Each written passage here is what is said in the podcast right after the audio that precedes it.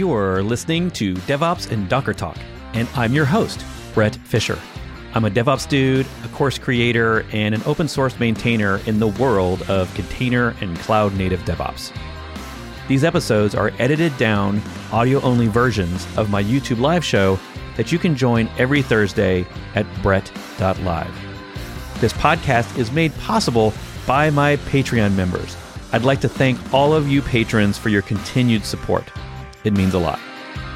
Your podcast player should have the show notes for this episode, including links to the original show on YouTube, topics or tools we might discuss, how to support this show with Patreon, and links to get discount coupons on all my courses. You can always get those notes and links at bretfisher.com.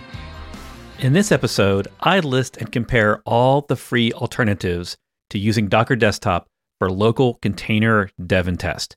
There are a lot of factors when it comes to trying to replace the dozens of features that Docker Desktop gives you out of the box. If you didn't know, at the end of January 2022, Docker's grace period ended for certain businesses needing to pay for Docker Desktop. So, in this episode, I go through a spreadsheet of alternative solutions. I'm trying to maintain that spreadsheet, and I'm receiving detailed feature notes from others that know the various projects in the list better than I do. Now, in case you're still curious about what changed in Docker Desktop, let me bring you up to speed. Back in 2021, Docker changed the licensing for Docker Desktop and only for Docker Desktop, not the underlying Docker engine, CLI, Compose, or any of the other open source. It didn't change any open source licenses, so that's important to know. What they did change was that the Docker Desktop product is no longer free for all users. So for businesses of a certain size, they need to start paying for it starting at $5 a month per person. At that time, Docker gave everyone a grace period until February 2022 to figure out how they were going to pay for it or if they wanted to come up with an alternative solution. And it turns out that people are paying for it because Docker recently announced on their blog that they have reached 50 million in annual recurring revenue, which is a 400% year over year jump from the previous year. So I'd say that plan is working. And that's great because I want Docker Inc. to stick around and keep making great developer tools. As a reminder, you can still use Docker Desktop for free if you're using it for personal use, education, and learning, like taking my courses, working on non commercial open source projects, and it's still free if you're in a company under 250 employees and less than 10 million in annual revenue. For those that are in companies larger than that, they need to either pay the $5 per person using it or find an alternative product or solution to solve that local container problem. And that's what this show is about is not just for people that are in large organizations, but also those of you that are curious about Rancher Desktop and MicroK8s and Minikube and all the other things out there that somehow run a container on your local system. And that leads us to this episode where I break down all the alternatives I can think of. And we have some great discussion in chat with people that are bringing in their expertise to tell me all the things I don't know about those other alternatives and how they've grown over the last six months to try to fill the void of open source that Docker Desktop is leaving behind for some people. So please enjoy my breakdown of Docker Desktop alternatives. All right, we're going to get into some fun stuff today. This is something I wanted to do all week. I, I thought about it last week. And with the upcoming Docker Desktop grace period over, some of us, not me, because I'm still going to be loving Docker Desktop, but I'm super curious about all the alternatives and what Docker going paid for large companies has spurred in the ecosystem. In September, we did a show. Lots of other people did a show all about Docker desktop alternatives. And here we are six months later. What has that done in the open source ecosystem? Because I think, here's a theory for the last five years or so that we've had Docker desktop, before that we had Docker machine, Docker toolbox, but since we've had Docker desktop, it's been such a good tool that most people just install it, set it, and forget, right? But now that that's not always an option, especially for larger enterprises, what what has that done in open source? What have other companies created and other projects have shown up? So we're going to go through a lot of that. We're going to break it down. I got it all spreadsheeted out. But let's get to the announcements real quick. In case you don't know, the people that sponsor this show are patrons. And you can join me over on patreon.com slash Bret Fisher for free if you would like to support this show with buying me a coffee every month but you don't have to pay. You can just click the follow and get my emails and notifications about what we're doing on the show. And then, of course, we have the Discord server, over 8,000 people. Come chat with us, all DevOps all day long. I'll throw the link in chat. If you're curious, I did a whole trilogy of blog posts on all about DevOps, all about DevOps engineering, all that stuff, right? Go check that stuff out if you haven't read those blog posts and you're curious about becoming DevOps engineer or even auditing yourself and your team to see how DevOpsy you are, if that's even a thing. All right.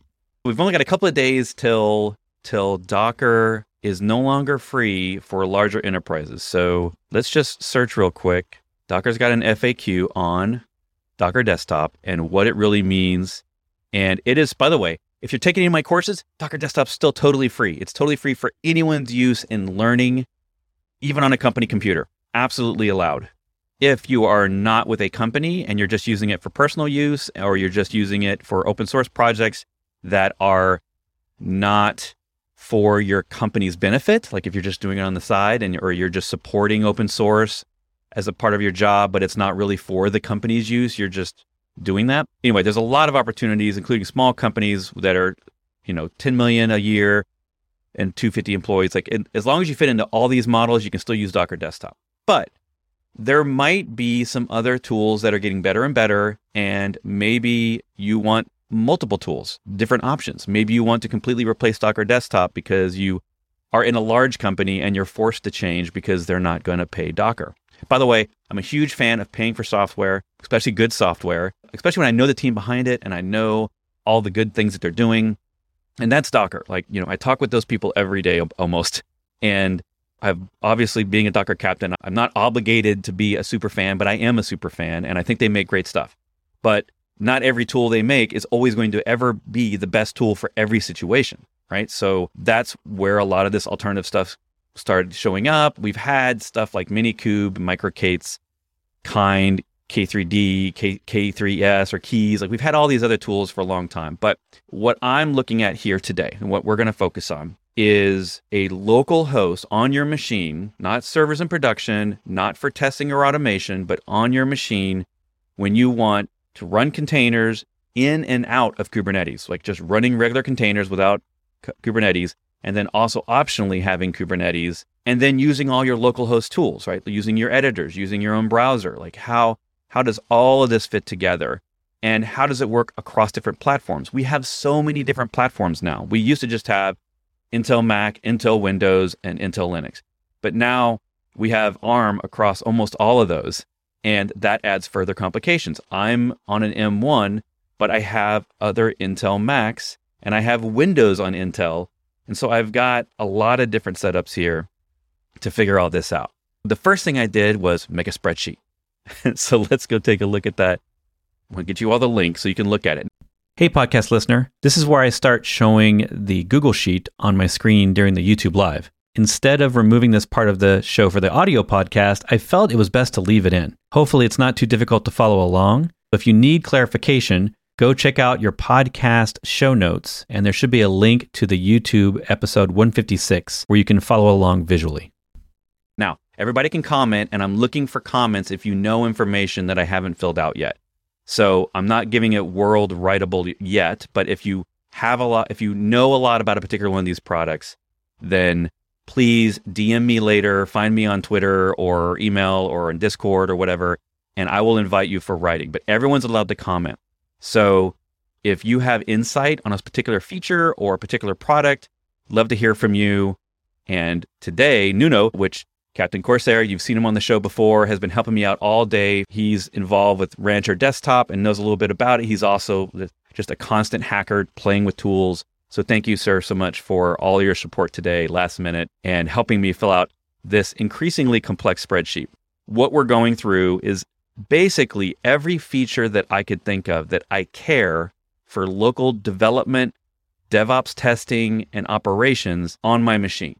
What is not in the spreadsheet are server side solutions or automated remote solutions. This is really about running on my hardware on a single laptop or desktop. And that might be a Mac M1. It might be Windows 11 using WSL2. It might be Linux on a Raspberry Pi. You know, a lot of different scenarios, and each one of these tools has varying support. Although I'm I love seeing the Mac M1. I'm sad that not all of these will be probably supporting Linux ARM yet. I just added this column, by the way. This is total. So this is basically the ranking. and in fact, over time, I may sort this to rank. So the more checkboxes it checks, and there's three different states. There's it does not work without significant fuddling with things and messing around, or yellow, which means it does potentially work, but with slight workarounds or limitations or gotchas about that particular feature. And then if it just straight up works with that, it gets the it gets the checkbox and goes green, right? Gets the thumbs up. All right. Going through here, we start with basics like does it support Docker only? I'm not interested in solutions that are only for Kubernetes, right? I want it to be able to support at least a Docker like experience. And Kubernetes can run on the side, but does it at least ha- allow me something like nerdctl or nerd controls? what I'm going to call it nerd control. We'll get into that where nerd control and things like Podman can sort of simulate the Docker through an alias, and, and most commands would then work. Can I get that Docker like experience when I'm using Docker or Compose and not needing a full Kubernetes API, right? Does it support Kubernetes? Does it support the Kubernetes load balancer like Docker Desktop loves, which I like using the load balancer service type in various scenarios, especially if it runs on localhost or on normal ports like port 80443.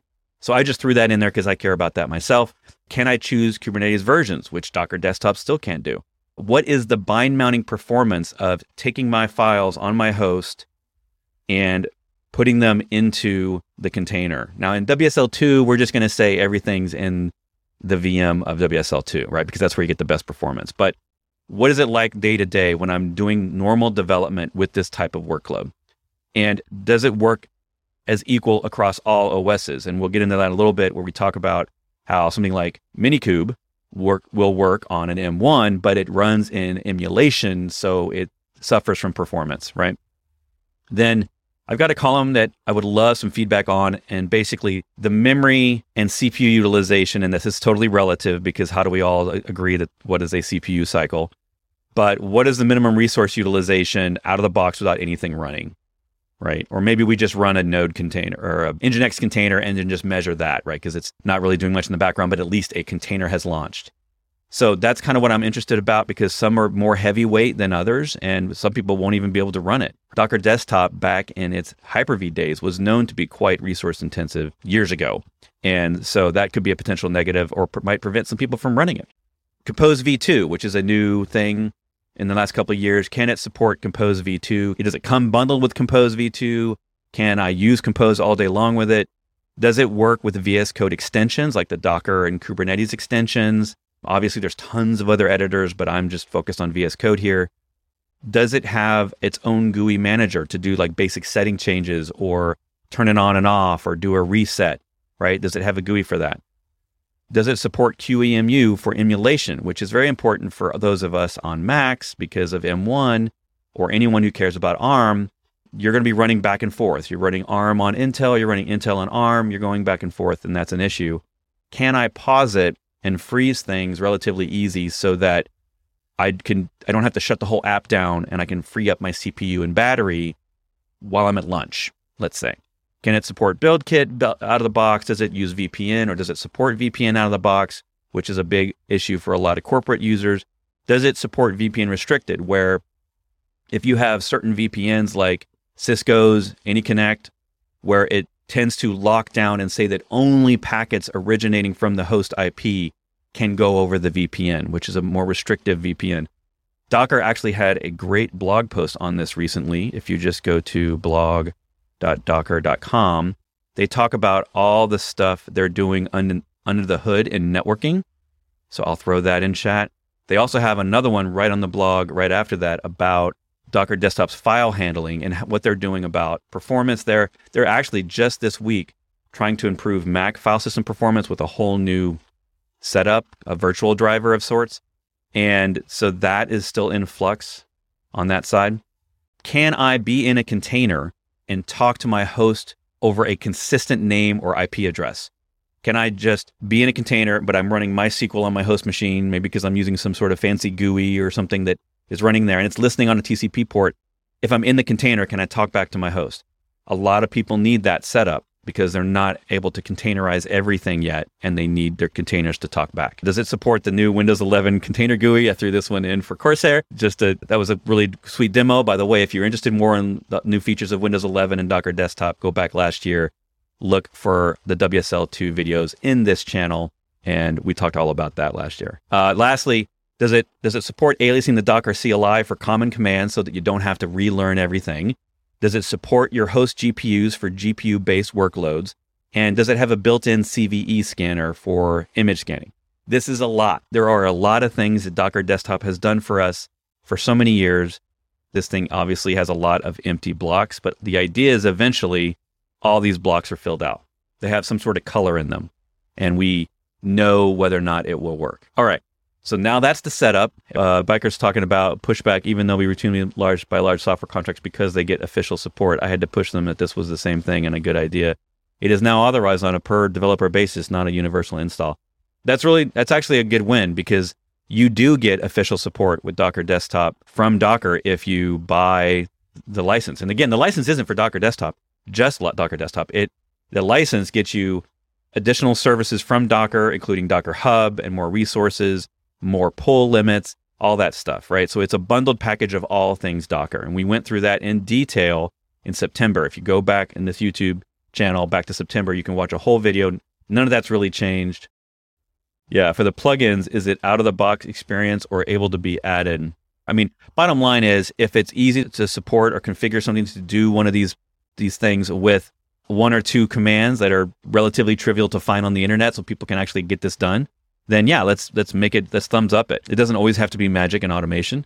But but if it's one of those things where it's a little bit esoteric, it's random to find whether or not that that works and it's a lot of stuff like sometimes WSL customization can be. I mean, even just getting, I think, I think it's Mini, or maybe it's Podman. I'm trying to remember which one. I think it's Minikube on Minikube inside of a WSL2 native. It was a lot of commands, well, not a lot, but more than just two. And so I put in here that it supports it, but it's on the edge of like, that's maybe most people won't want to go through that effort, especially teams that want a consistent, easy experience.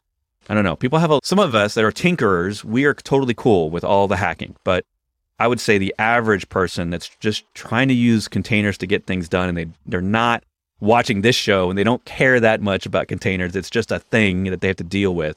They're probably not going to want some of these painful solutions, right? Yeah, Nuno saying, please be kind. Uh, it's been modif- created and modified in the last hour. So, yeah, we're definitely going to be working on it. Container signing and verifying. Ooh, that's a good one. Nerd Control has support for that by using cosign under the hood. All right. So uh, let's let's do that. I'm going to add that. I'm going to add that as a new one. All right, great. If a company is making 10 million per year, they should pay if the company is using the tool. Yeah, Exactly. I, that's kind of the thought. And it turns out that Docker was actually right. So they've been quite successful in selling these licenses. There is n- what none of us have seen a mass exodus. There are unique scenarios where people are looking either for personal reasons. I, I just pay the $5 a month or whatever, $3 a month or whatever it is. I paid for the lowest plan uh, individually, and I think it's worth it. In my job, I use containers almost every day, like basically all day. yeah, I, I, think it's worth it, but not everyone can do that or uses it that much. There are other tools on my system that have a paid option, but I just don't want to pay because I barely use them, right? I, I only use them rarely. So it doesn't make sense for me to keep paying. Podman is also working on a similar effort as far as I know. So yeah, that something we're going to talk about. You, to me, Podman was always just a Linux utility to start containers with, with systemd, but it continues to add new functionality. It now can build, and as of very recently, we have some comments in here. Podman can now, Podman machine can now do some things, including installing itself in WSL2 and using backends so that it starts to feel a little bit like a Minikube, maybe. I haven't had a chance to really dive into it. So that is something I want to check out because it's always been a big barrier for me on Mac and all of my Linux people out there. Obviously, it works great for you, but most of my customers are Windows or Mac. I mean, almost exclusively Windows or Mac. And they don't want a VM all day long that they have to have a desktop on in order to use GUIs and whatnot for development. So it needs to be something that runs natively from the Mac or Windows machine. And whether it creates a VM, that doesn't matter. It just matters that you can use all your normal tools on your host and whatever's on your local machine didn't take a day to set up, right? So Podman and Minikube actually do that, and that's pretty great. We're going to spend a lot of time talking about Docker Desktop. I'm sorry, uh, Rancher Desktop, not Docker Desktop, but Rancher Desktop because they have made a huge amount of effort in the last six months, and and you and the 1.0 just came out this week, so they're officially launched. RancherDesktop.io. So they're now. Uh, yesterday they were live streaming on Twitter, and that was pretty great. They the team launched 1.0, so now it's GA. And one of the things it now does, as well as working on Apple Silicon, which was, I'm sure, a, a huge lift for them, and congrats to the team, but also it supports running dockerd or the Docker daemon as the container runtime, which means you can technically now use the Docker CLI on Windows and Mac to talk to that socket and give you a very very similar experience. What what's next is for me to figure out does it have BuildKit installed and working by, by default out of the box? What does it do with Docker context? You know, because there's a socket there. Do I have to switch between Docker desktop like we do with Kubernetes where we have to switch our context? How does that work with Docker? And Nuno's actually been helping me try to figure that out so that we can sort of nail down some of those checkboxes and get more of them. Because as you can see, Rancher Desktop is kind of tied as a for the number one potential replacement. But some of these things I don't actually have full full information from, and I haven't tested. So, for example, can I can I port forward all those ports easily through Rancher Desktop from my Mac or Windows machine using localhost? I don't know actually, uh, Nuno. So um, I'm sure you're going to help me out there. But I haven't tested bind mount performance on any of these things, although I already have my ideas for how I'm going to do that. If you all have thoughts about how to test that, my biggest test is really going to be doing an npm install, not necessarily a build, but that that's another way we could do it.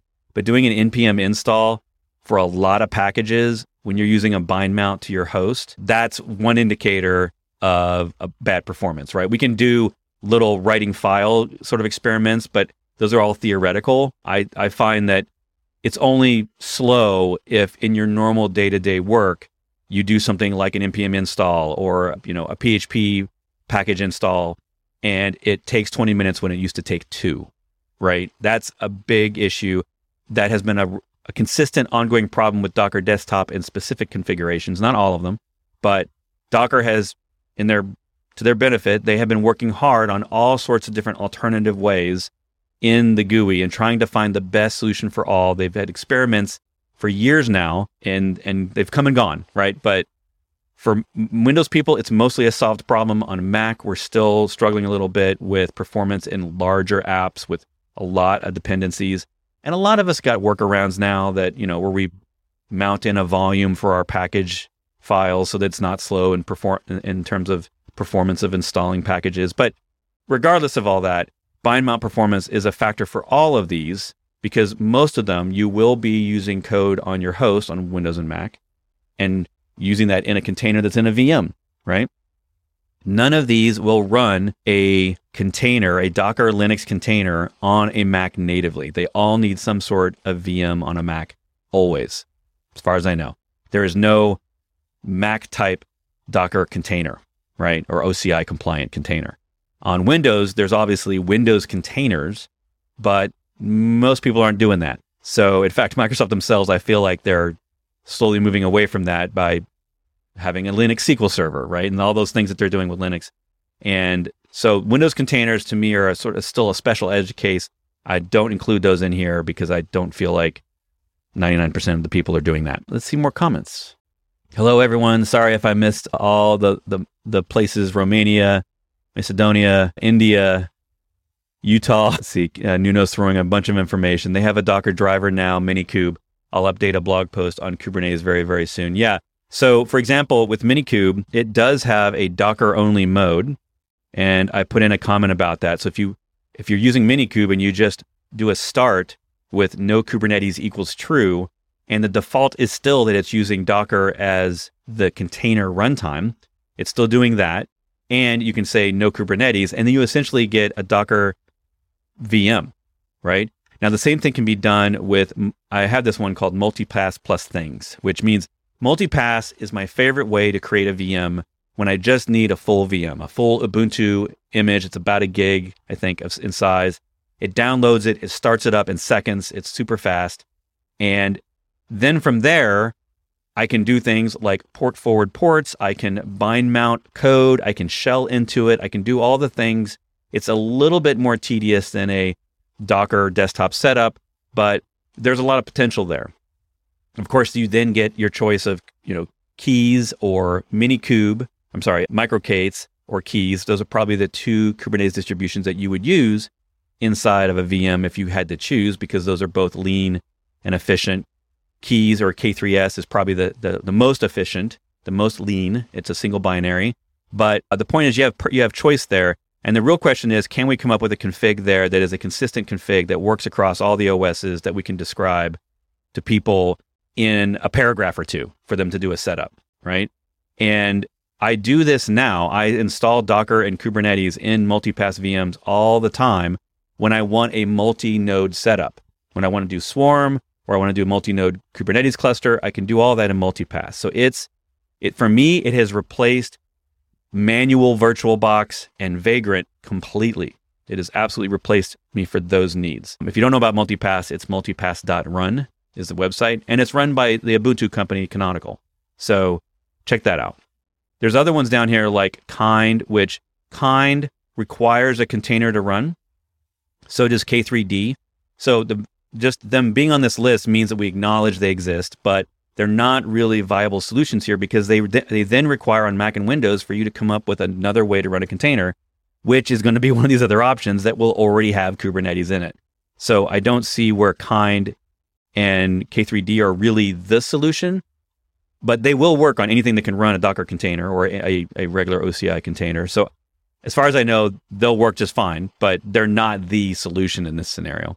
Vagrant, I'm kind of um, saying here that it's kind of complicated and I don't know of a one-liner Vagrant install that will install VirtualBox or HyperKit or whatever you need and also install Vagrant and then give you an easy one-line VM to create that does the same thing as multipass. So if someone can help me out with that, I am I have not paid attention to Vagrant for years, but with Vagrant, is there a quick shell script that's that's commonly used, or is there a two or three line commands that will get me a Vagrant setup that's equal or superior to multipass? I don't know that.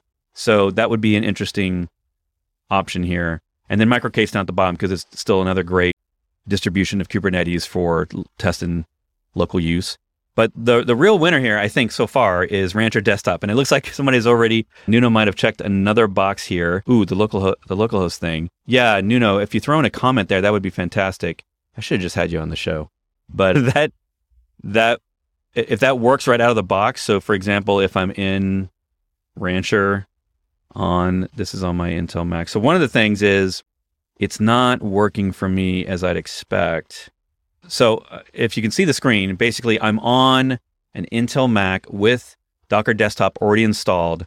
Then I installed 1.0 Rancher Desktop on top of that. And so just like Docker Desktop, it has a nice GUI installer. It works on Macs, Macs, Windows, Linux, and it installs the command line tools on your your system uh, if you don't have them. One of the challenges for me is I have a lot of these already because of Brew, so it won't install over there or swap them out. Now, Docker Desktop actually does this. It will symlink its Docker command line, its kube control. When I, I turn on Docker Desktop, it will basically symlink and overwrite whatever symlinks I currently have. That way, it's assuming that I want, when it's running, it wants those command lines to talk to it. And I don't think that's happening here. The next thing is I don't have, if I just do a Docker image ls, it tells me that I don't have a socket. So we've got to worry about the Docker context here. So if you don't know about context with Kubernetes and Docker, they work the same way that you you you can have multiple daemons. You can have multiple Kubernetes APIs. You can have multiple Docker daemons. You can talk to remote machines, local machines, VMs, whatever. And a lot of times you'll just shift that context. You can see that on my local machine, because I had Docker Desktop first, I have multiple different contexts. And it even talks to some cloud stuff, right? And remote stuff there. But what I don't see yet is one for Rancher Desktop, like we see with Kubernetes. So with Kubernetes, if if I use the utility kubectx, I'm going to zoom in by the way so everybody can see this a little bit easier.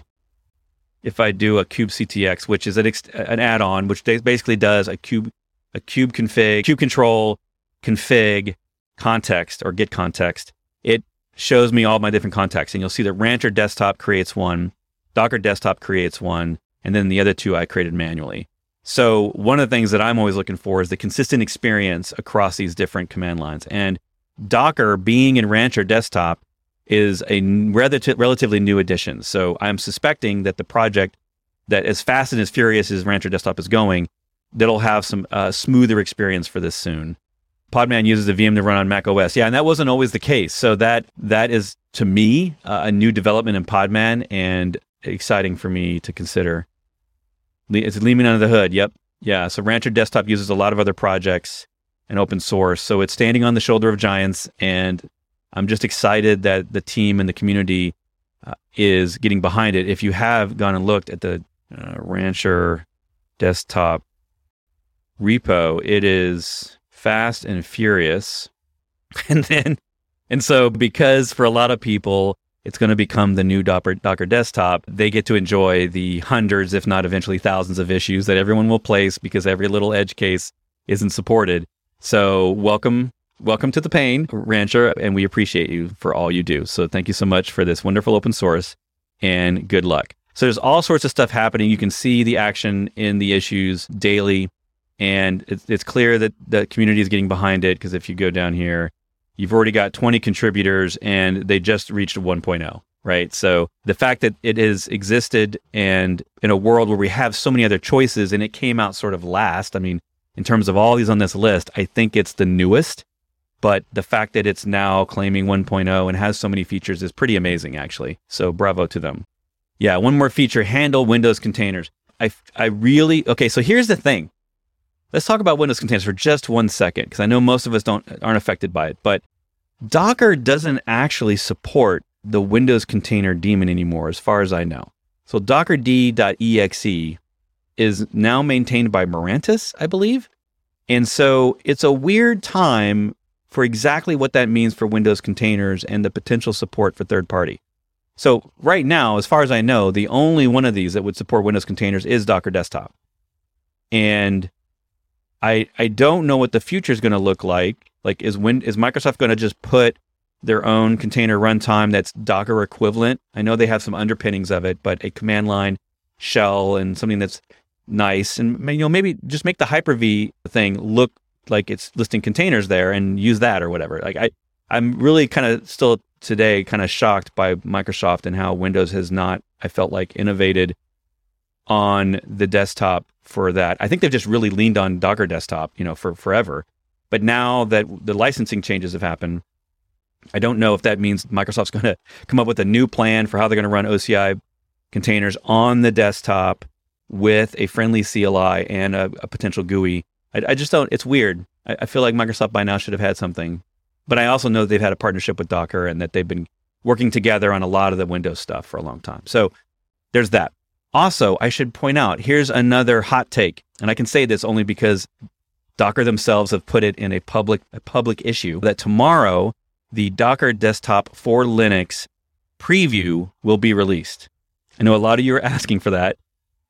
So that is coming. It does not yet work on ARM 64 for Linux, so the Raspberry Pis are out, but that's coming. I was told actually yesterday by the internal team that that is in the plan. It just won't be on day one of the preview. So look for an announcement from Docker if you're running your own desktop Linux and you're still interested in Docker Desktop, that that is coming. And the way that's going to work is pretty exciting. It's actually going to use a VM and not mess with your host because you can always use, you know, the Docker CLI with the host Docker daemon, but it's going to basically do like it does on Windows and Mac and it will do all that stuff. And the idea is there is it works as, as similar as possible to the way it works on Mac and Windows, which means a VM with a minimal little tiny OS that's all containerized up and super efficient. I have a question here on image size. Can the base image base size be reduced by mounting the data inside the image on the host volume or NFS or using multi-stage builds? No, not by mounting. You can't really, that's not really a thing that you would want to do. But multi stage builds I mean, what, your base image, you know, is kind of what it is. It would be like if you were using the Ubuntu official image, that's I don't know, 60 or 80 meg, and there's I'm not sure that anything you can really do there to significantly reduce that. So if you I'm not sure what you mean by base image, but usually the base image is where you start. So I've not seen someone, although it's totally possible, I suppose, to take the base image, delete a bunch of stuff out of it, then go to a scratch stage, a stage that starts from scratch, and then copy the remaining files into that new scratch stage. I suppose that's possible, but all the official images are so tiny already, and those those experts in those distributions are making them smaller all the time. So it's hard for me to imagine how you could get that smaller. I hope that helps. All right. Lima Bliss nerdctl. Never heard about it. Well, th- this is what you get for being here on the show. So uh, that is specifically Lima nerdctl. Is, Lima right now is uh, kind of designed. It works on Linux, but it's really focused on Mac.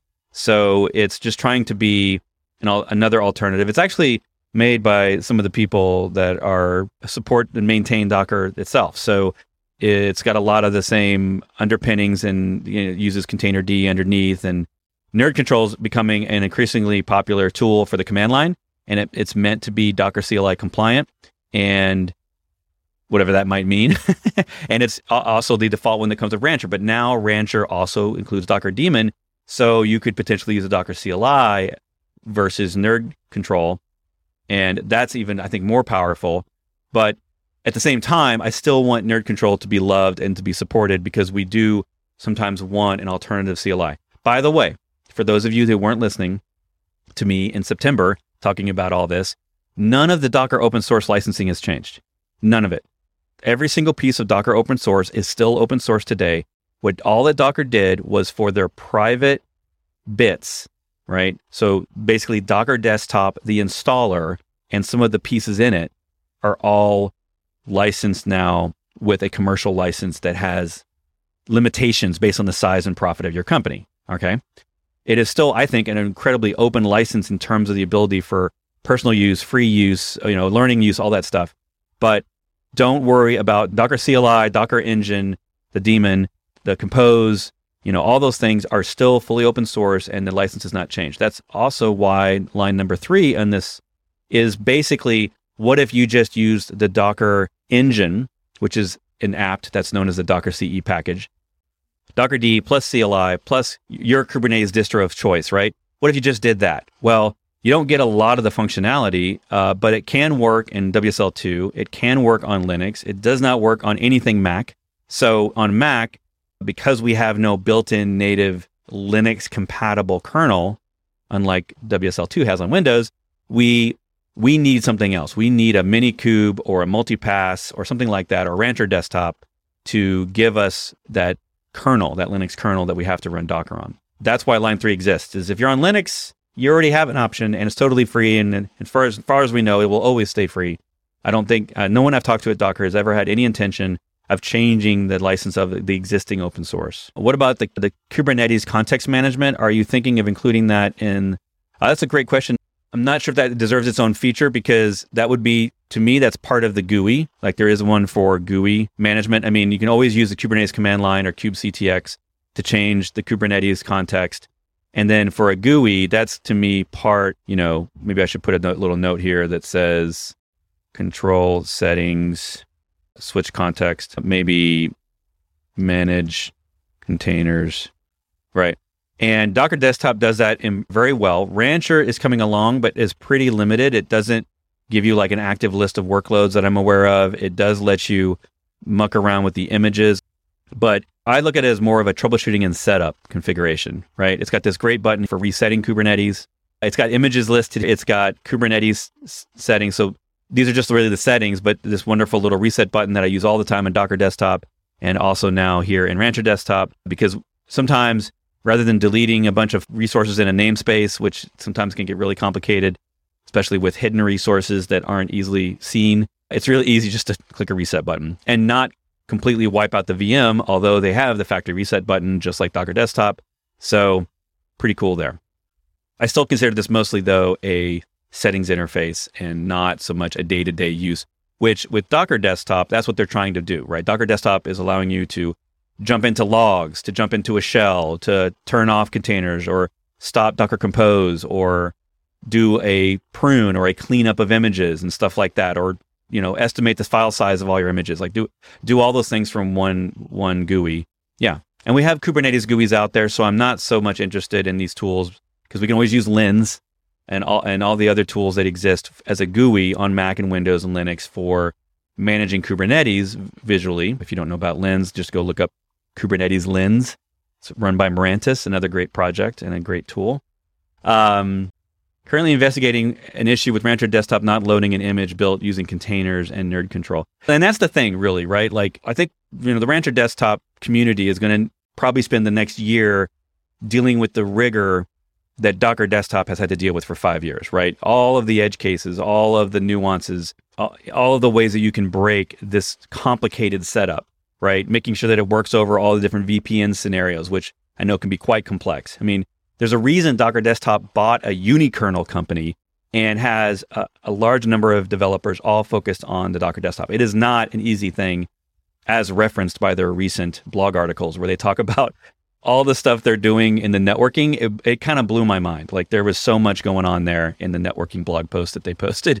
It's way, it seems way more complicated than you think it would need to be. But clearly, they have their justifications for wanting to work on all VPN scenarios and all networks, you know, supporting HTTP proxy, which isn't in my list. I should probably put that in here, but supports HTTP proxy in the container.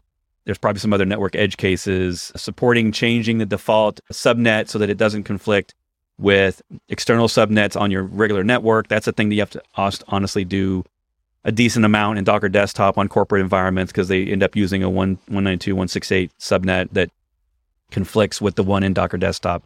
Anyway, so there's those kinds of scenarios that I think Rancher Desktop is going to be dealing with a lot, hence the 200 plus tickets that are still open. But as long as the community stays passionate about it and, and you know, it's not just two people alone in a room working on it part time, I think it, it has, it has the momentum to solve a lot of those problems. So I'm excited about it. I thought Lima plus nerdctl had M1 support. Yeah, check that out and put a comment in there and I'll check it out and then validate it and then basically give it a thumbs up if that if that does work. I think when I, I last looked, I didn't see anything in there about M1, but I also have it blank over on the spreadsheet. So that maybe is meaning that I just forgot to check. All right. Also, oh, hello, DevOps Toolkit. So, by the way, I'm just going to pimp this out real quick. Viktor is a friend of mine, has a fantastic YouTube channel. If I just search on Rancher, uh, basically, he's got a whole bunch of videos that he's been doing for months on this exact topic, going through do- Rancher Desktop. And the challenge is now is that there's been so much changes, even just the last two or three months, that uh, going and watching the old videos, you learn a lot. But a lot of the the issues, and he's had a ton of chat in there. So I selfishly yesterday was looking through a lot of his YouTube chats, trying to figure out the potential issues that people are having with Rancher Desktop that I needed to basically put in this spreadsheet.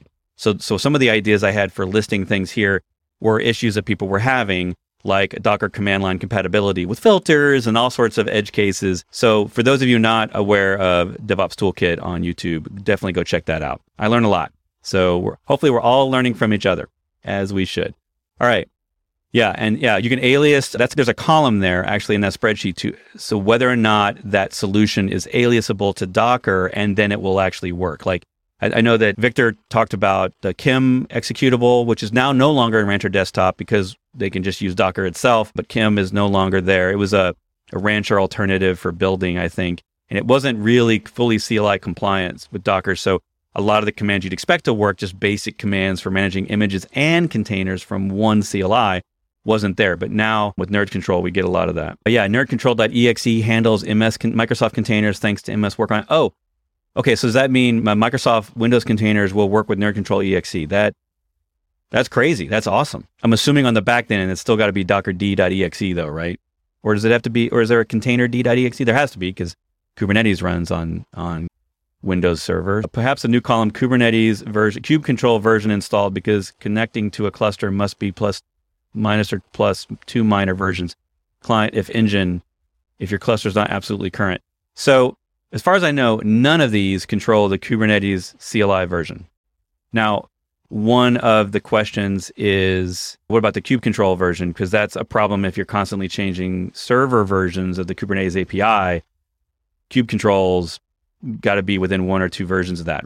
With Docker, if you Docker desktop, remember we don't get to control the Kubernetes version. It just installs whatever the latest is that Docker then supports, and with that, they automatically update the kubectl command line. With a lot of these other solutions, kubectl is either installed with it and it's whatever version that's installed, or it is controlled separately because you just install it with the normal package manager. This is very true on Linux. Like if you do microK8s on Linux, it doesn't even install kubectl by default because microK8s space kubectl is the way that you would use it normally with microK8s unless you go and manually get the kubectl and then make a, a kube config and all that stuff, right? So I think it's very dependent, but as far as I know, that's going to be a hard. I'm trying to think about how that would how that would actually work. I'll, I'll consider that. I'll consider that column because I'm not sure how relevant it is in a tool if you change. Let's see. If I change in Kubernetes the version to like 116, does the Kubernetes CLI change with me? The problem on my machine, and there's going to be all these sort of considerations, is my Docker and kube commands are controlled by Docker, and it seems that the Rancher desktop is not willing to override them. Also, those of you on an M1 or really on a Mac at all, I'm not. I don't think this is true on Windows, but if you're using Rancher desktop, you may have a permissions problem out of the box with the utilities. And let's see if I can let's see if I can make this show. Yeah. So see, this is on my M1 Mac, and basically what I have to go do is because this thing's not running as root, this GUI, right? And I guess there's no process in the background running as root. So in order for it to write over those, it has to have access to bin. And I my my M1 Mac is default, which means I have not gone and changed privileges on user local bin to allow write by my personal account. Now on my Intel Mac, because I was always impatient those many years ago when I configured it, my Intel Mac is like that. Me change back to that. So that's potentially a complication that not every and not every developer is going to know what proper permissions on Linux or Mac that they need to do there. It would probably be helpful to say, you know, use this command use this command to go and add permissions for your account or change permissions to your account or something like that. But I ran into that and I haven't changed it yet. So yeah, I'm just reading the comments real quick. Yeah. Yeah, heard it here first. I wasn't supposed to tell anyone tomorrow, but but they put it in a in a public issue. If you go to the Docker roadmap in GitHub, you can follow along with all these issues in the Docker roadmap. And so you can see what new things and what stuff is happening in Docker desktop. Let me just show you show you that. If you just search GitHub Docker roadmap, you'll find this. And inside this repo, anyone can file an issue in this repo. And Docker will consider your request for a feature. And then you can get all your friends to thumbs up it. I have done that with you several times. You all you on this show, whenever I care about something, I mention it here and I ask you to go and thumbs up it simply so that my my requests get more attention.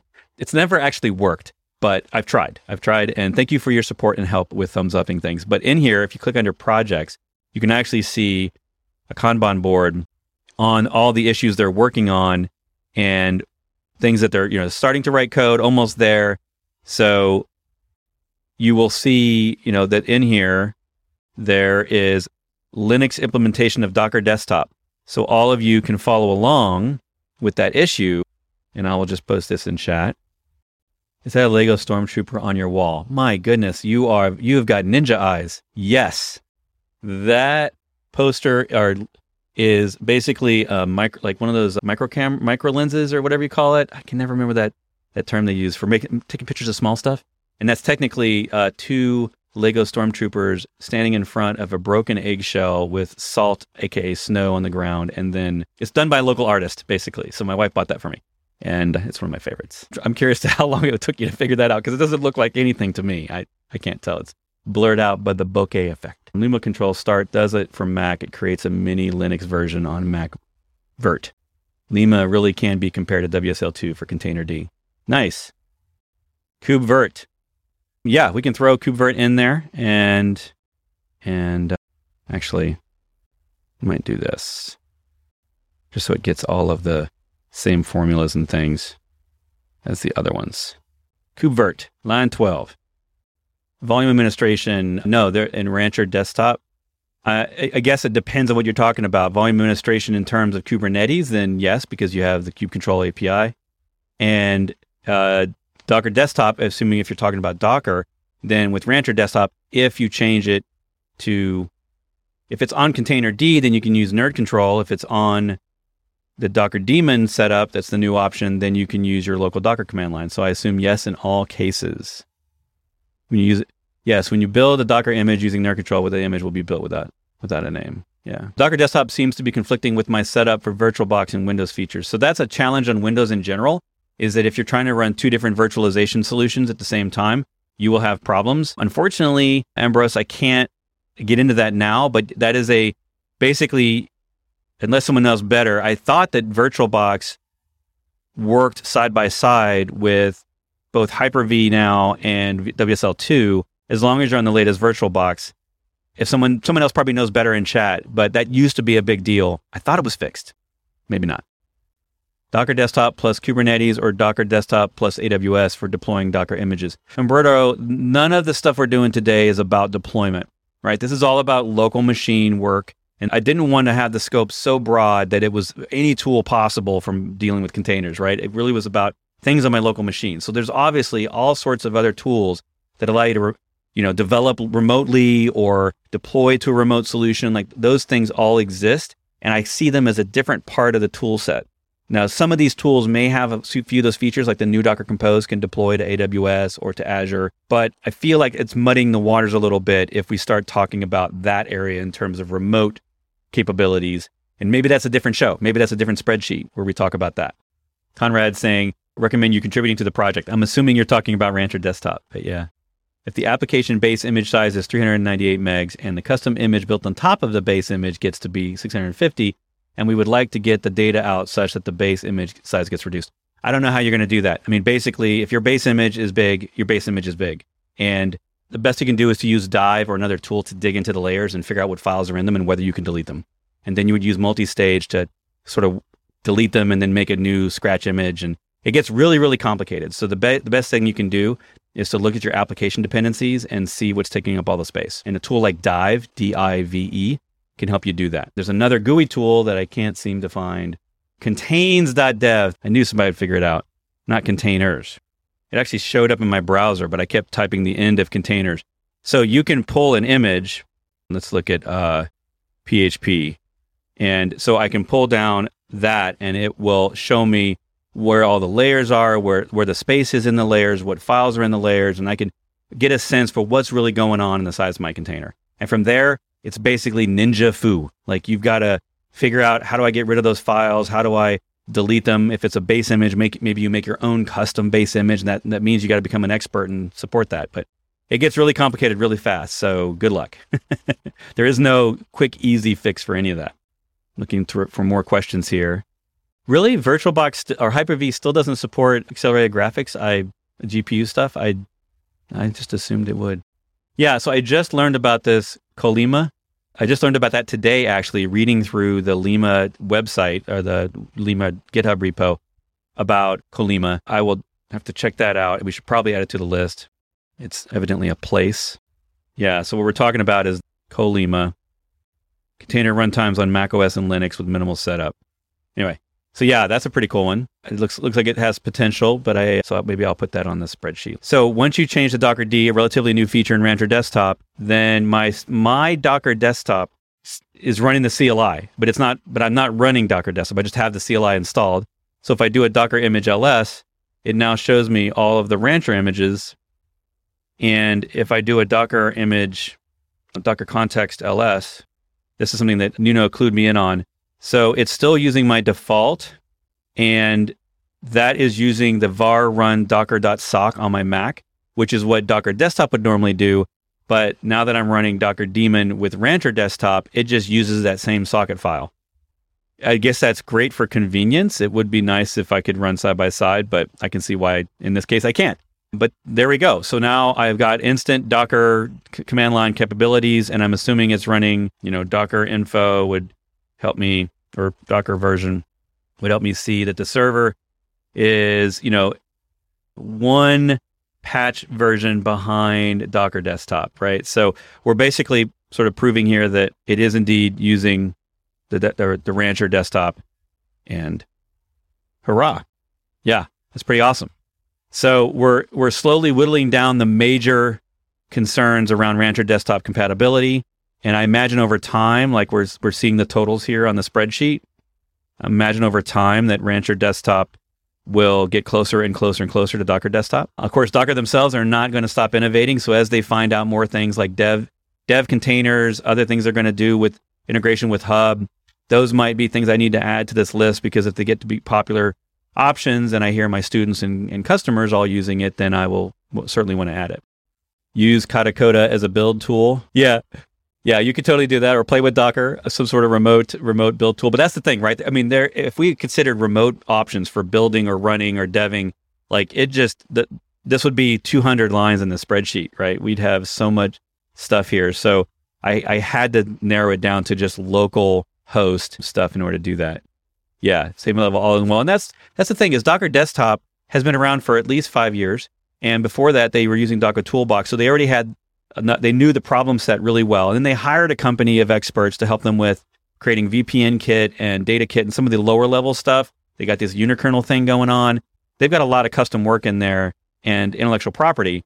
So it, it will take to be end to end feature for feature.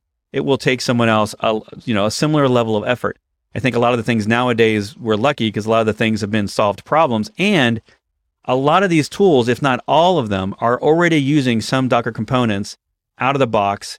You know, they're using some parts of Moby or Containerd, which essentially was gifted by Docker to the community, along with some other community community uh, developers in the maintainers list.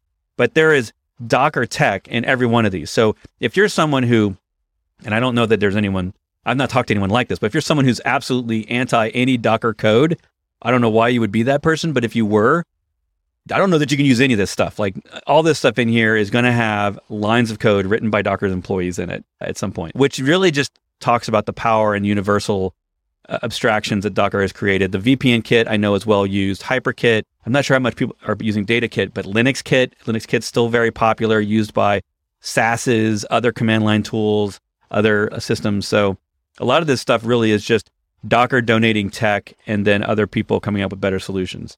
And that's why it's fun to revisit this now, six months later, is because, you know, Docker had such a great tool. A lot of these tools didn't need to exist and people weren't terribly motivated in solving the same problem over again. You know, luckily, Docker's now making money, which is a great thing. I want Docker to stay around. I don't want them as a company to evaporate because they couldn't figure out a viable business model. So I, for one, was nervous about them asking for money for Docker Desktop. I wasn't all thumbs up, but at the same time, it sounds like it's going well. So let's hope we hear from them. You know, they're not public, so we don't know anything about financials or anything like that. But it would be nice to hear that, hey, they're making a profit and they are going to be around for the long term. And that would be great. I would love to know that because for eight years now, we've all been worried that it just at one point may just go away and be blown up in smoke and, you know, acquired by some company for a small fraction and then basically turned into a different product. So I do want them to stay around. I do want them to make money on their Docker desktop. And I do like the idea of truly fully open source alternatives that aren't super hard to use. I, a lot of these tools have existed for a long time, but to try to use them in replacement has always been a very substandard uh, experience. And I think now this is kind of challenging the ecosystem to come up with alternatives. And I love it. Um, yeah, Multipass works with Apple Silicon. Um, that is listed on here, I think. Oh, yes. So I'm going to put that, let me fix that. A lot of these, I'm not actually sure. I'm going to have to, I've got a feeling that a lot of these are just going to check that box on it. But right now, so like for example, on Minikube, one of the complexities is when it runs, it runs using QEMU and it runs the AMD version on my M1. So I haven't done performance testing with Minikube. It is one of the more complete options. I think this total for Minikube will go up as I as we get more feedback and test more things. Again, if you have experience with something, add a comment. Any of you should be able to add a comment.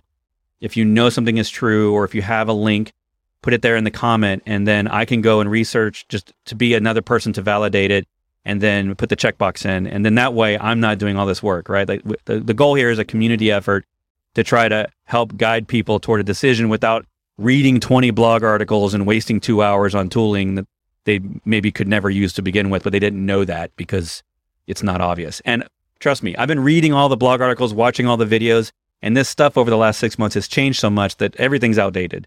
Like this spreadsheet is the only hope because the video you're watching is about to be outdated tomorrow when Docker Desktop announces Linux and uh, Linux version, and now it's out. You know, this video is outdated because I don't have a demo or I can't talk about it. This is going to happen, right? This this is going to get outdated. So I'm hoping this spreadsheet will live on after this call, and that I'll come back to it here in a couple of months, and maybe we'll do a quick revamp.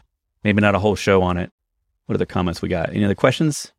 So I have Rancher and Docker Desktop both installed on the same machines, both an M1 Mac and an Intel Mac.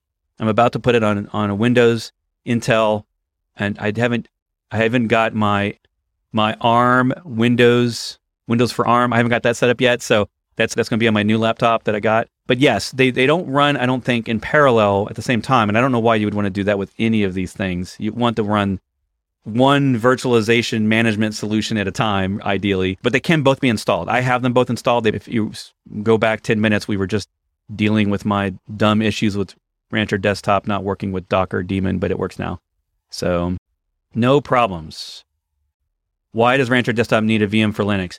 On Mac and Windows, it's always going to need something. On Windows, it can be a WSL2, which is technically still a VM, but it's a very native focused VM, so it's really high performance. On Mac, everything has to run on a Linux kernel. So you need a Linux kernel in a Linux VM. Even if it's a tiny little LinuxKit VM, it still has to be there. That's a, a great question.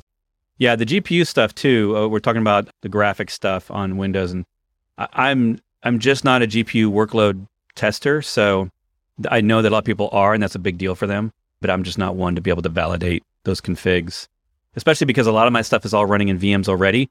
So nested VMs to test the GPU compatibility maybe isn't the best way to do all of that. But a lot of my stuff is either virtualized on a Mac or virtualized on a Windows server because I got a Windows server sitting in my closet that runs a whole bunch of workloads for me. But yeah, I don't have like a Windows bare metal other than that Windows server. So it sometimes is a problem for me to test some of those hardware things. Remember, everyone, you can add comments if you'd like. Comments are encouraged on this spreadsheet. Just right click and you'll see the comment option. Even if you're not logged in, you should be able to add a comment as anonymous. If you're an anonymous person, you when you right click, you only see the comment option and like one or two other things. And then those of you that are maintainers or uh, evangelists or people that are particularly passionate about one of these, and you know a lot of the answers and you want to get involved, DM me somewhere else and I will get you in as a full right access and we can make this thing usable and valuable to the community and maybe someday turn it into a shorter video in a blog post that complement it or something. And feel free to share this around to others if you think that it would be valuable. Obviously, it'll be more valuable once we have more of these blocks filled in. But I've kind of been wanting this for a while, was kind of hoping someone else would do the work. But here I am, volunteering more of my time. So I would appreciate any help you all can, can give here. Yeah, yeah, it's funny because now that I've adopted GitHub Actions for all of my open source, I, I, don't actually do a ton of local building unless I'm testing my creation of the Docker file. Once I get the Docker file to function, I tend to just ship it off to my repo, and then it'll auto build. It'll load up the GitHub Container Registry as well as Docker Hub. You know, it does all those things. So yeah, honestly, it's funny. I never thought I would say that I don't build and push a lot locally, but I really don't. I don't even know the last time I did a Docker push. It was a while ago because again, everything automated in CI. So if you're curious about that stuff, go to my GitHub. I got tons of stuff in my GitHub now about all of the GitHub Actions examples using Docker, using automated linting with SuperLinter. I've talked a lot about that over the last decade, uh, decade, over the last year as I've adopted SuperLinter and GitHub Actions for all of my projects, including my courses, which are now using that stuff to test changes, lint everything, test images, stuff like that. Yeah, I put BuildKit as a column in here because I believe so strongly in the awesomeness of BuildKit. And uh, most other third party builders end up actually using it behind the scenes anyway nowadays, rather than retooling and rebuilding the entire way that an image is working. And as we start to see experiments of people showing ways to build a Docker image without using a Docker file or a container file, like just a totally different format, BuildKit supports all of that because it's a very generic build tool. It's not just for building Docker images.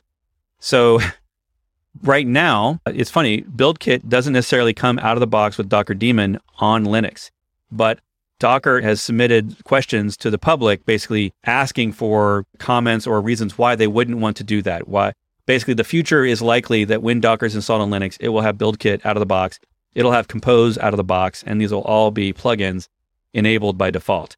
And once that happens, we'll get a much more consistent experience regardless of whether you're using Docker desktop and which OS you're using, right? Because I like the idea that all the tools at the end of the day are using something efficient and well supported like BuildKit with tons of functionality and parallelism. You know, it skips empty or unused stages. It does all this stuff that's really great. It supports SSH agents. The list goes on and on. Experimental stuff. Building locally is still important to me, even though I don't do it as near as often. So I put that column in there because I think that's that's a relevant thing for most people, even though they may not realize it. They just they just do a build command and they just expect it to work, but they don't realize under the scenes how complicated. Um, do I have a home lab set up, self-hosting lab? Yeah. So I do. I do some of that. I, I though I tell you that my lab my lab is often DigitalOcean because I have credits from them, and I'm and I'm now a, a DigitalOcean navigator, which I guess means I get swag and I talk about DigitalOcean, but I like it for its simple simple setup, super fast to create instances. So I create droplets there every week, it seems like. And I spin up the machine the size I need it, I use it, and then I throw it away. So I have I have Linux, Windows 10, Windows 11, Windows Server. I have all that stuff in my closet, my home lab. I have a Raspberry Pi at home. I've got multiple Macs. I've got half, half a dozen Macs probably. So I have a lot of that stuff at home. But increasingly, I use more and more the cloud because I either want something fast, like I want 10 cores instead of my slow server with a you know seven year old Intel chip in it. So yeah, so I, I tend to use DigitalOcean for labbing just because I don't have to deal with the complexity of Azure or AWS, and it spins up machines really really fast, and it includes and it's easy to just sort of use that one page or a single one line command to create the VMs in DigitalOcean. So I do that. Why would someone not use BuildKit? Anything which supports them, which are missing. I mean, there's there's other builders that do other things that maybe don't make an image the same way that Docker does. So I suppose there's other reasons to use it. I haven't run into any of those. I'm sure someone's got opinions and someone probably knows in the chat, but I just don't know. I, have always used BuildKit after ever since it was in early beta. So I think it was like 2017 when they told us that BuildKit was coming and that they'd been working on it for years. And we were, I was fascinated because of the the the architecture of it was really well done, and they really thought about the problem hard and it's now used in a lot of tools. So yeah, Linode's pretty fast too. I want to get more into the bare metal options, Equinix and stuff. So that might be my next environment that I play around with. What benefits of Docker desktop for Windows will bring us? I've been using Docker on Linux for a couple of years. Seems already working pretty fine. Well, so basically, just look at the spreadsheet. I hate to say that because it sounds. Oh, I have to sign back in again. That's weird. But uh, if we look at the spreadsheet, like basically what I did on the top row was I listed all the things that Docker Desktop does or uh, what I wished it did. And then everything else has to compete with that. So right now, Docker Desktop is the golden standard. If you just scroll right, you'll see I try to comment on each one of the headers for what I'm really talking about. You know, like what does localhost really mean? What does bind mount perf mean? A relative performance essentially when you bind mount code in. For example, on Linux, because it's Linux and you're on the host with Linux and you're running Docker on the same host, there is no performance degradation on bind mounting because it's pure native performance. I imagine that uh, WSL2 could also be considered near native performance, especially ideally if your code is in the Linux VM in, in WSL2. I put the question mark here for Docker Desktop because Macs still kind of suffer. Uh, Windows suffers a little bit if you're not putting your code in the Linux VM. So it's a little bit of a gotcha with the code performance on bind mounts. And of course, because these are cross OSs, if you ever do things like bind mount a database, you end up with just random problems and performance issues and errors, and it might even not work. It might crash. Yeah. So there's that kind of stuff. And if you just keep going, yeah, there's all the features that I really love and enjoy, and the people that I work with all use. That's where that came from. A Docker Desktop for Linux will just give you that same experience on Windows or Mac, where it will create a VM in Linux. It'll manage everything through the VM so that you don't have to worry about Docker daemon running on your host all the time because that's what it would do by default. The systemd would ins- you would install it, on your host, and systemd would always run dockerd. And so you might forget that Linux containers are still running in the background, right? With with Linux Docker Desktop, it'll be in a VM so that when you quit Docker Desktop, it truly shuts down Docker, it shuts down the VM, it's all contained in that VM and it doesn't mess with your host machine. I what I don't know yet is if it's actually running as root because one other advantage is and I don't know this yet, but it might be that you can just do it with user privileges and you don't necessarily have to have host privileges. But I got a feeling that's not true because there's some fancy networking that goes on there. You probably need sudo, but it's probably going to ask you to do that as well. I don't know because I haven't tested it yet. Again, we'll find out tomorrow. Docker might even do a live stream. I don't know. I haven't asked them, but they should on on the announcement, and we just do a, a live stream for it. Yeah, that's why I, I, I agree with you on the load balancer. That's why I added the column for Kubernetes load balancer. Like it'd be nice if I could use a universal load balancer with all all setups and I didn't have to worry about which ports are available with node ports and to change my service types and whatnot, or to worry about something like MetalLB. So it is I like that Docker Desktop has it and it I don't know how much work it is if it's a custom controller. I'm assuming it has to be. Yeah, I, I, I can't imagine that everyone will do that, but it is a nice bonus. And most people don't even know about it in Docker Desktop that you can use service type load balancer and that Docker will make it work on your localhost IP. And it just works. Well, it would be more costly to run. Well, sure. Yeah, absolutely. And that's the thing is on Linux, you have choice, right? So you can, if you want to run the Docker daemon on the host, you've been doing that for years. If you want to run K, K3S or MicroK8s on the host, you can do that right now. You can run the, the Kubernetes Lens app as a GUI to manage your local Kubernetes. You can do all that. But I think Docker Desktop is for those that want more than just that. They want another option, which is using a VM, having the same GUI, and also in bigger companies with bigger teams, more importantly, getting a consistent experience, right? Because as Docker Desktop adds those advanced features like the GUI with the the prune and the de- the dev environments and and some of the I don't know future future efforts they're going to probably put into that, and also just being able to wipe it away, wiping away all containers, all images, resetting the factory defaults. That's another really great thing of Rancher Desktop and Docker Desktop, and that is important to me because I'm constantly breaking and testing things. And I always, even when I'm deploying a Helm chart, there are always going to be those resources that sneak into my Kubernetes environments that I don't fully get rid of when I delete the namespace or I do a Helm uninstall. So the resets are always great. And MicroK8s has that, I think, out of the box, but Docker doesn't. Docker doesn't really have a reset. It has prune, but not really the same thing. Yeah, Docker Desktop had pluggable CNI. So that's the thing is that the snap, sorry, the there's a big set of pull requests force Swarm to have CNI support, which technically means that Docker would have CNI support, as far as I know. And I just don't know where that's at. Like, I don't, I mean, Docker hasn't had a major release. So maybe that's the thing is they're just waiting on all the PRs to be fleshed out. And then they're going to announce that Docker itself has CNI support as well as Swarm. I don't know. I've been holding out hope on that for two years now. And I just haven't, it hasn't happened. I don't know what the issue is. So I can understand if Docker doesn't want to work more on Swarm because they don't really have a Swarm team anymore, and that's not their focus. But it would be cool if the Docker the volumes were able to support CNI drivers and how that would, you know, I, would, I think that would really give Docker life on the server again a little bit for really small environments that don't need an orchestrator. But I just don't know how much Docker cares about that anymore. They're all about Docker deploying to the cloud APIs, not so much to a Docker engine. So, yeah. All right, everyone. We have been going almost two hours. So I'm going to wrap this up. Uh, and thanks so much, Nuno, for all the help. Last minute, I really appreciate that. And the Rancher Desktop team for getting some of the answers. I look forward to more videos from others on this because I think that now that Rancher Desktop has announced, you know, GA and 1.0, I think we're going to get a lot, even more support and more action, more people talking about it, and come up with an alternative for those that can't use what I still consider the number one tool, Docker Desktop. I have no plans to get rid of Docker Desktop, but I also know that Rancher Desktop is a cool thing. So I want to check it out. All right. Thank you, everyone, for being here. I, I love everyone that supports uh, this channel, whether it's through Patreon or through helping me in my open source or through buying my courses. I mean, you all are great. You're a great community, and I'm glad to be a part of it. Ciao, everyone. Thanks so much for listening, and I'll see you in the next episode.